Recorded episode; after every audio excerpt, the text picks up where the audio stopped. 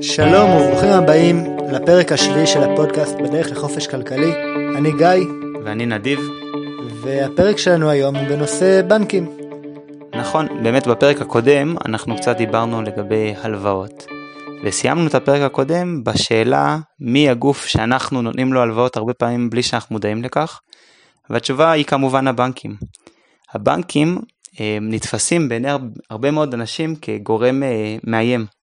גורם מאוד מאוד גדול, חזק, עם הרבה מאוד סמכות וכוח, ואנחנו דווקא רוצים בפרק הזה להתייחס אל הבנק כאל חבר טוב מאוד, שנותן לנו אה, עזרה שאף, אה, שאף גורם אחר לא היה נותן לנו אה, בעולם של הפיתוח הפיננסי שלנו, ובאמת הפרק הזה הולך להיות מוקדש לבנקים. גיא, בוא תספר לנו קצת על המוסד הזה שקוראים לו בנק. כן. אז בעצם כשאנחנו מדברים על בנקים, הבנק המודרני הראשון אה, בעצם קם באיטליה באזור שנקרא פלורנס. הייתה שם משפחה בשם משפחת מדיצ'י. אה, הם הקימו את הבנק של סיאנה ב-1792, שזה היה הבנק הראשון שבאמת אנחנו מכירים היסטורית, ש, שממש שמר כספים וזהב והלווה אותם. כמובן שבנקים זה, זה מוסד שהתפתח לאורך הרבה שנים, ו... ובהתחלה היו כל מיני בנקים ש, שעשו עסקאות אה, עם, עם גרעינים ועם זרעים, אה, אבל בעצם אה, מאותה מאה ה-15, מאותו בנק של מדיצ'י בפלורנס, הבנקים התפתחו מאוד. הצורה שבה הם עובדים גם מאוד מאוד התפתחה עם, ה, עם הקדמה. ובעצם התפקיד הראשון של הבנק היה, מה, מה היה התפקיד הראשון שלו בעצם? כנראה לשמור כספים. כן, כלומר אה, אם אני איזשהו אדם עמיד במאה ה-15, במאה ה-16, יש לי זהב, יש לי יהלומים, יש לי כל מיני אה, פריטים יקרי ערך, אני מביא אותם לכספות של הבנק, שיש שם שומר קבוע, והבנק אה, שומר על, ה, על הכסף בעצם. זה מאוד מזכיר בספר הארי פוטר, שיש להם את, ה, את הבנק שם, נראה לי קוראים לו גרין ווטס, משהו כזה. כן. ויש שם את השדונים האלה ששומרים בכספות על הכסף עם הדרקונים ו- ואין אה, הלוואות או דברים יותר מורכבים או שינוי מטח. זה בעצם הבנקים הראשונים ביותר באמת היו אה, הם היו מוסד כזה. שמירה, הם היו פשוט מוסד שמירה בדיוק, בהתחלה. בדיוק. ובעבור אותם שירותי, בעבור אותם שירותי שמירה היינו משלמים אה, איזושהי עמלה. ואנחנו רואים שארית לעמלה הזאת עד היום בשורות עובר ושב שלנו. אבל אה, בהתחלה באמת זה היה מוסד והיינו משלמים לו כדי שישמור לנו את הכסף. מה שקרה בהמשך אה, בעצם כש, כשנכנס אה, כסף מנייר לשימוש, נדבר על כל הדברים האלה גם כן עוד הרבה מאוד, אבל הבנקים התחילו לשמור בנוסף למטילי הזהב, התחילו לשמור גם כסף. ואותם בעלים של בנקים שהיה להם המון המון רכוש בכספות, אמרו אוקיי יש לי כל כך הרבה רכוש. אה, כל הרכוש הזה הוא הוא, הוא יושב סתם. הוא גם יושב סתם וזה גם רכוש יש, יש לזה מילה באנגלית זה נקרא פונג'יבול פונג'יבול זה מוצר שאתה יכול להחליף אחד בשני ואין הבדל. כלומר שני מטילי זהב הם פונג'יבול הם ברי חילוף. שני שטרות של, של 100 דולר הם, הם גם כן ברי חילוף אז אותו מנהל של הבנק אמר אוקיי יש לי המון כסף בכספות יש לי המון זהב בכספות את אף אחד לא באמת מעניין לקבל את אותה יחידה שהוא הפקיד אצלי. אני יודע שאנשים לא באים עכשיו כולם ביחד לקחת את מה שיושב להם בכספות. אני יכול עכשיו להלוות את הכסף שלי, להלוות את הזהב שלי, לייצר קצת רווח, ואף אחד לא ייפגע והכל בסדר. וזה באמת מה, ש- מה שהתחיל אה, לקרות, וכבר באותן אה, מאות קדומות, המאה ה-15, המאה ה-16 ומאות באילך, בעצם הבנקים התחילו להלוות את הכספים ומדי פעם בנק היה מלווה יותר מדי כספים והיה נכנס, נכנס קצת לברוך, אנחנו נדבר על זה גם כן. ובעצם בבנקים המודרניים אה, יש עליהם המון רגולציות, אה, גם מצד הממשלה, גם מצד אה, הבנק המרכזי, יש כל מיני רגולציות שמגדירות בדיוק מה, מה יחס, ה, מה יחס הרזרבה זה נקרא, מה יחס הכספים שהבנק חייב לשמור בכספות כדי להיות יציב ובטוח ו, ולספק את, ה, את הכסף לכולם.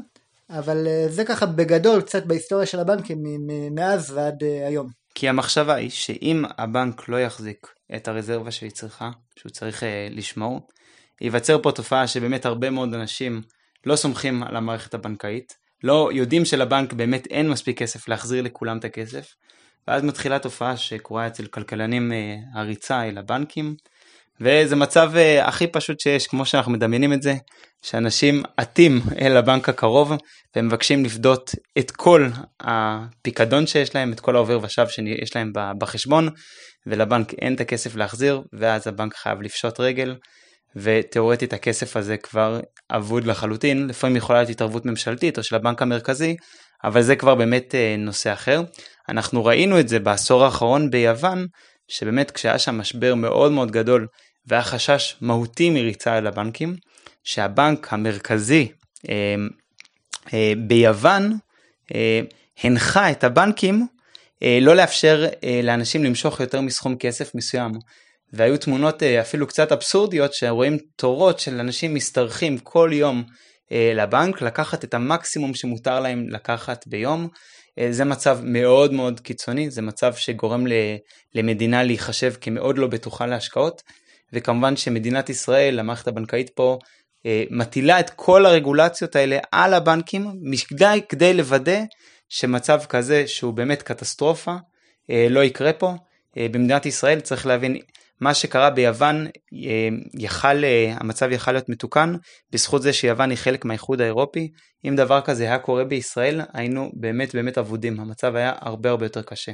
טוב, בוא נמשיך אה, עם הבנקים. כן, אז באמת דיברנו על אותו יחס רזרבה, צריך להבין שאנחנו פה בפודקאסט אנחנו מנסים בעצם להבין איך הדברים עובדים ולהבין את הכלכלה לעומק וגם איפה אנחנו רוצים לייצר את האינטראקציה. אחוז הרזרבה בעצם ש, שהבנק אה, שומר בכספות הוא בעצם אם לבנק יש סכום מסוים של, של כסף והבנק מחזיק 10% רזרבה זה אומר ש-90% מהכסף של הבנק הוא יכול להלוות ו-10% הוא ישמור. ויש לו הנחיה מבנק ישראל, אה, לפעמים הוא יכול להחזיק יותר רזרבה, לפעמים פחות רזרבה. אה, ובעצם אותם כספים, כמו שאתה הסברת נדיב, שאנחנו שמים בעובר ושב שלנו בבנק, ואנחנו חושבים שזה כסף שלנו, שהבנק רק שומר עליו, הבנק בעצם לוקח את הכסף הזה ומלווה 90% ממנו, 80% ממנו, 90 ומשהו אחוז ממנו, מלווה אותו לאנשים אחרים, והבנק בעצם מתחייב לי, כשאני מפקיד את הכסף, שמתי שאני רוצה אני אוכל למשוך אותו. והוא מלווה אותו לאנשים אחרים, ואז בעצם נוצרת אותה מחויבות כפולה ש- שלפעמים גורמת לבעיות במשברי בנקים. עכשיו, הכסף בעצם ש, שאנחנו מפקידים בבנק, בעובר ושב, אה, הכסף, ש, הכסף שבעצם נמצא אצלנו בעובר ושב, היחס רזרבה שלו הוא בדרך כלל, הוא יחס, היחס רזרבה בעצם של הכסף שנמצא אצלנו בעובר ושב, אה, הוא בדרך כלל יחס רזרבה גבוה. כלומר הבנק חייב לשמור בכספות שלו אחוז יחסית גבוה מהכסף בגלל שהוא לוקח בחשבון שזה כסף שיהיה לו ביקוש ברמה המיידית. אה, לעומת זאת פקדונות, אם אני עכשיו מפקיד את הכסף בפיקדון בבנק, יש כל מיני שמות אקזוטיים היום לפקדונות, ליצ'י ומנגו ואבוקדו, אם אני מפקיד את הכסף בפיקדון כזה או אחר, לשלושה חודשים, לתשעה חודשים, לשנה, כמה שאני מפקיד את הכסף לזמן שהוא יותר ארוך, הבנק גם יכול לקחת עליו יחס רזרבה יותר נמוך, כלומר הוא אומר אני לא אצטרך להחזיר את הכסף הזה, אני יכול לשמור בכספות שלי פחות כסף ברמה המיידית, אני ארוויח על הכסף הזה יותר, ואז הוא גם נותן לי ריבית שהיא יותר גבוהה על הכסף. כלומר הבנק באמת משלם לי כדי שאני אחזיק אצלו את הכסף.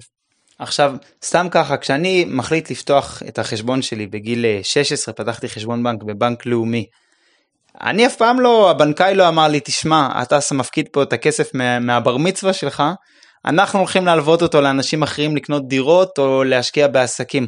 איך זה יכול להיות? אמ, אז קודם כל באמת יש את החוזה של, החוזה של הבנק, ש, שאני גם בגיל 16 כשפתחתי את החשבון בנק לא, לא עברתי וקראתי שורה שורה, אה, אבל יש, יש, פה, יש פה נקודה בעייתית, יש פה מחויבות כפולה, אני לא בטוח איך זה מנוסח בדיוק בחוזים של הבנקים, אני קראתי פעם ספר שלם שרק מדבר על הנושא הזה של, של יחסי רזרבה ו, ו, והמחויבות הכפולה הזאת והבעייתיות שבה. אבל כך, ככה העולם מתנהל בסוף. בגדול זה באמת מצוין בחוזה בצורה כזו או אחרת, שלבנק יש את הזכות אה, לעשות את זה. אה, אם זה אולי מעצבן מישהו צריך רק, מהשומעים, הוא רק צריך לחשוב שמצד שני זה בא במקום שהבנק יבקש ממך עמלה גבוהה עבור השירותים שלו. בעצם אנחנו מקבלים את, ה, את השירותים הבנקאיים מאוד מאוד בזול, העמלות הן ממש אה, שקל פה שקל שם, עמלות מאוד מאוד נמוכות, וככה הבנק בעצם מרוויח את הכסף שלו. זו עסקה שאנחנו נכנסים אליה ב, בידיעה. אמ, אני חושב שלפחות אצלי, אני מניח שגם אצל גיא, אנחנו בוחרים להגיד לעסקה הזאת אה, תודה רבה, אבל אנחנו נעדיף לפחות על רוב הכסף שלנו לשים בעסקאות קצת אחרות. כן. אני רק אציין ככה כנקודה אחרונה לאותה מחויבות כפולה, שזה נושא, נושא מאוד מעניין, כי אם אני בתור אדם פרטי עכשיו הייתי מתחייב חוזית לך, נדיב, שים אצלי את הכסף, אני אשמור לך עליו, והייתי מלווה אותו לאדם אחר, אני בעצם הייתי מבצע עבירה פלילית. וכשהבנק מבצע את אותה פעולה בדיוק, זה בעצם חוקי. כלומר, יש פה איזשהו, איזושהי פריבילגיה לבנקים, אה, ו- ולא לא, לא פשוט אה, לקבל את הפריבילגיה הזאת ולפתוח בנק בישראל ובאופן כללי, זה משהו ש... ש... יש עליו הרבה רגולציה ו- ו- והרבה חוקים, אבל יש פה איזשהו יתרון תחרותי שהוא מאוד מיוחד, שרק הבנקים אה, בעצם יכולים להשתמש בו. נכון. בנוסף לבנקים, יש אה, דבר שקוראים לו איגודי אשראי, או בנקים קואופרטיביים. זה משהו ששווה להכיר אותו, יש כמה כאלה בישראל, אחד הכי גדול והכי מפורסם הוא אופק. אמ, והרעיון של בנק קואופרטיבי זה בעצם גוף שמותר לו, מקבל אישור מהרגולטור, מהמדינה, אה, להלוות כספים. אבל מכיוון שהוא קואופרטיבי בעצם הוא שייך, במקום שהוא שייך לבעלי המניות או לבעל החברה, מי שהקים את החברה, הוא שייך לכל מי שמפקיד את הכסף שלו בבנק. הדירקטוריון שלו, הוועד המנהל שלו, מורכב מאנשים שנבחרו על ידי בעלי הבנק, שזה בעצם כל מי שמפקיד את הכסף לבנק. והבנק הזה, שהוא סוג של בנק, הוא באמת איגוד אשראי, אה, יכול לתת כסף לחברים אה, הכסף הזה סך הכל זאת אופציה טובה למי שנמצא בתוך uh, קואופרטיב, אבל צריך להכיר שלקואופרטיב יש uh, כמה חסרונות, uh, גם בגודל ההלוואות שקואופרטיב יכול לתת, זאת אומרת אני יכול להגיע לבנק לאומי ולבקש מהם 15 מיליון שקלים, בנק לאומי ישקול את הבקשה אם הוא רואה שאני יכול לעמוד בהחזר, אבל זה לא, גודל הבקשה לא תדהים אותו וגם אם אני אבקש מיליארד שקל בשביל פרויקט פינוי בינוי עצום, הוא יוכל לתת הלוואה כזאתי. אה, מה שלא נכון לבנק קואופרטיבי, שזה בדרך כלל יהיה אולי על כמה מאות אלפי שקלים, וגם אז הבנק הקואופרטיבי יצטרך לשקול האם הוא מוכן לתת לך את הכסף בשביל ההלוואה או לא, על פי הערכים שהוא מאמין בהם, הדירקטוריון מאמין בהם. אה, אם אני אגיע... זה בעצם יותר גורם חברתי היית אומר מעסקי. בדיוק, בדיוק. שאני פחות אוהב את זה, כי אם אני עכשיו אה, רוצה לקחת 100 אלף שקל ולפתוח חברת טבק או אלכוהול, בנק, בנק רגיל ייתן לי את הכסף, אבל עם בנק קואופרטיבי, עם התוכנית העסקית ההגיונית, אבל בדיוק, אבל בנק קואופרטיבי זה כבר משהו אחר, אבל זה כלי שכדאי uh, באמת להכיר אותו. כן. עוד שחקן מרכזי שחשוב לנו בעצם להכיר בנושא של הבנקאות והבנקים, והוא נמצא יותר מאחורי הקלעים, אה, זה הבנק המרכזי. לרוב המדינות היום בעולם יש, יש בנק מרכזי, אנחנו בתור אנשים פרטיים אין לנו אינטראקציה ישירה עם אותו בנק מרכזי. כלומר אני לא יכול לא להפקיד את הכספים שלי בבנק המרכזי ולא לקחת הלוואות מהבנק המרכזי, אבל הבנק המרכזי הוא משרת בעצם את הבנקים. כלומר הבנקים יכולים להפקיד אצלו כספים ולקחת ממנו כספים ויש לו כמה, כמה שימושים אה, גם ברמה הרגולטורית, כלומר הוא קובע חוקים מסוימים לבנקים אה, וגם ברמת ה... המדיניות, כלומר הוא מנסה לייצר אה, אה, איזה שהם תמריצים בכלכלה הרבה פעמים, שוב גם בארץ גם בחו"ל, ו, והוא שחקן מאוד משמעותי כשאנחנו מנסים להבין את תמונת המקרו, להבין לאן העולם הכלכלי בישראל הולך, וכפועל יוצא מזה לקבל החלטות, מאוד חשוב שנכיר גם את השחקן הזה ואת המדיניות שלו ו, ומה הוא עושה ולאן הוא מכוון. אה, ונוסף לזה, אני חושב שבנוסף לזה, מה שבאמת אנחנו, אם אנחנו חוזרים לנושא של הפרק ומדברים על, אה, על הבנקים כחבר הכי טוב של המשקיע, בעצם הסברנו שהסיבה שהוא החבר הכי טוב של המשקיע, זה שהוא מוכן לתת למשקיע אה, כסף במחיר הכי זול, בתנאים הכי טובים, סך הכל, מלבד זה שאימא שלך תיתן לך הלוואה, אבל באופן עקרוני. על הבנקים הפרטיים. נכון, על הבנקים המסחריים, הפרטיים, זה מה שאנחנו מדברים עליהם.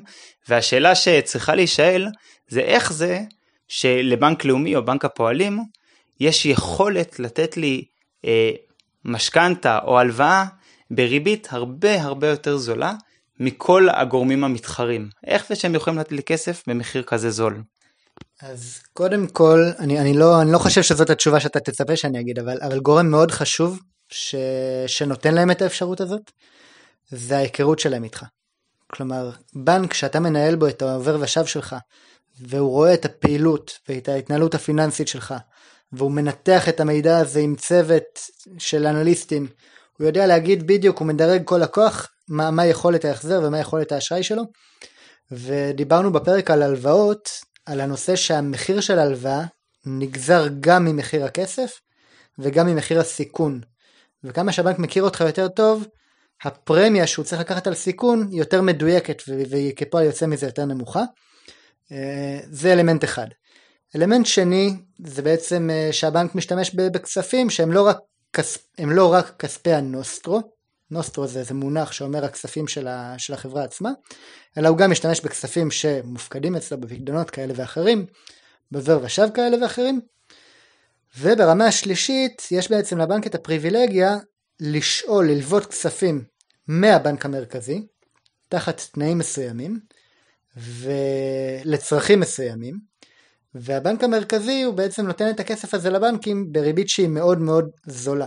אה, יש אה, מה שנקרא ריבית בנק ישראל, שבנק ישראל מכריז עליה והיא הריבית, וזה הכסף שבו הבנקים בעצם שואלים את הכסף. שלצורך העניין היום ריבית בנק ישראל היא 0.1 כן.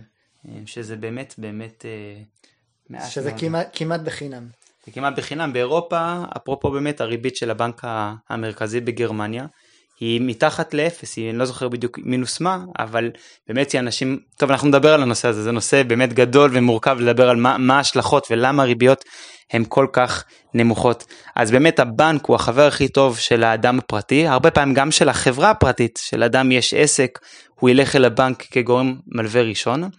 כן יש מצבים שבהם חברות גדולות, חברות ציבוריות שמונפקות בבורסה, יש להן לפעמים גישה לכסף אפילו יותר זול מהכסף של הבנק, וזה באמת דרך מה שנקרא אג"ח קונצרני, זה אגרות חוב קונצרניות, אמ, אגרות חוב שחברה לוקחת ומבקשת, היא מנפיקה חוב לציבור הרחב, ואם מדובר בחברה שנחשבת חברה טובה, A.K.A, אמ, ההסבר שזה חברה טובה זה חברה עם דירוג אשראי גבוה, חברה חזקה. נכון, חברה חזקה, אז היא תקבל את הכסף הרבה פעמים יותר זול ממה שהבנק אפילו יהיה מוכן לתת לה. זאת אומרת, אה, סתם הסתכלתי לפני שהקלטנו את הפרק הזה, על כמה עולה לחברת אפל אה, לקחת הלוואה, לקחת כסף, אז אם אתה עכשיו נותן הלוואה לאפל לחמש שנים, הם ישלמו לך רק 0.55% בשנה תשואת ריבית על ההלוואה שתיתן להם. מעט מאוד, מכיוון שהם גורם כל כך בטוח שאתה יודע שאת הכסף שלך אתה בוודאות תקבל חזרה ולכן הם יכולים לתת לך החזר שהוא כל כך נמוך אבל באמת לנו בטח בתור משקיעים חדשים צעירים אה, האופציות האלה הן לא מאוד מאוד פתוחות. אני אגיד כהערת אגב כשאנחנו נדבר הרבה על השקעה בבורסה זה קצת דרך שלנו בצורה עקיפה לקבל אה, גישה לכסף הזול הזה, להלוואות האיכותיות המעולות האלה, שאפל יכולה לקבל, אני אומנם לא יכול לקבל אותם כאיש עצמאי, אבל אם אני משקיע באפל, חלק מהיתרון שלי זה שאני גם מקבל את אפשרויות ההשקעה של אפל כחלק מהחברה, אה, וזה דבר שאני מניח שאנחנו ניגע בו בהמשך. כן, כן. אז uh, באמת בפרק הזה רצינו קצת לצלול לעומק ו- ולהבין את הנושא של בנקים ו- ואיך הבנקים עובדים. וזה נושא מעניין ומורכב מאוד ו- ובטוח שנעשה עליו uh, עוד פרקים בהמשך. Uh, אבל זה, זה, זה, בגדול, זה בגדול המערכת ו- ו- וחשוב באמת להבין ולהכיר אותה. Okay. אוקיי. ונתראה בפרק הבא. של בדרך לחופש כלכלי. להתראות.